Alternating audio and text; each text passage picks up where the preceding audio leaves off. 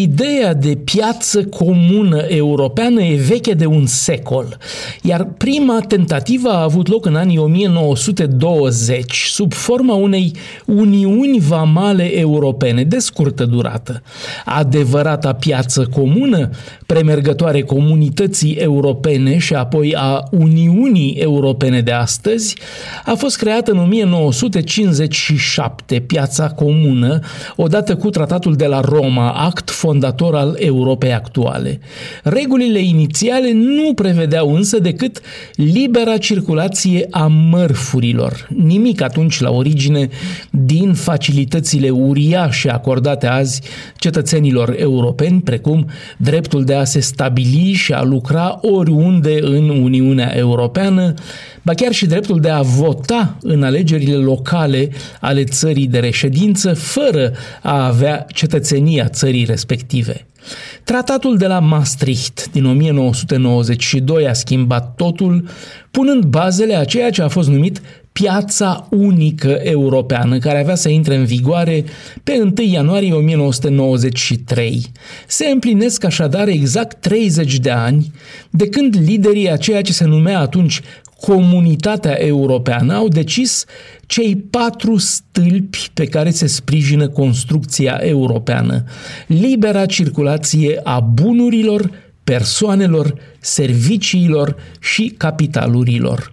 Asta a introdus și o interdicție totală făcută statelor membre în Uniunea Europeană de a impune orice fel de piedică în fața acestei libere circulații a bunurilor, persoanelor, serviciilor și capitalurilor.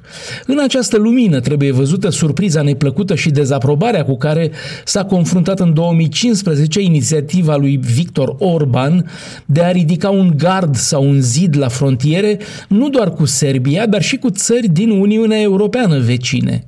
Tot așa, extinderea spre est a Uniunii Europene în 2004 prin primirea a 10 noi țări, iar în 2007 primirea României și Bulgariei, au dus la unele tensiuni, piața occidentală a muncii fiind invadată de mână de lucru ieftină, ceea ce a și dus la apariția unor clișee narrative exploatate politic de extrema dreaptă, precum instalatorul polonez.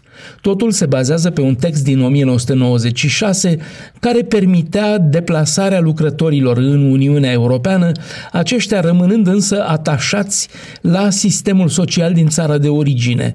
Adevărul e că acest sistem al muncitorilor detașați, care le permite esticilor să lucreze în vestul Uniunii Europene, scăpând de toate regulile sociale locale, a derapat mult pe alocuri.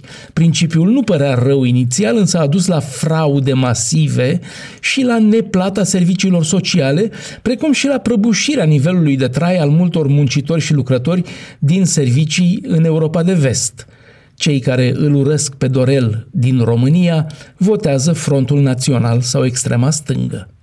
Bruxelles, Dan Alexe pentru Radio Europa Liberă.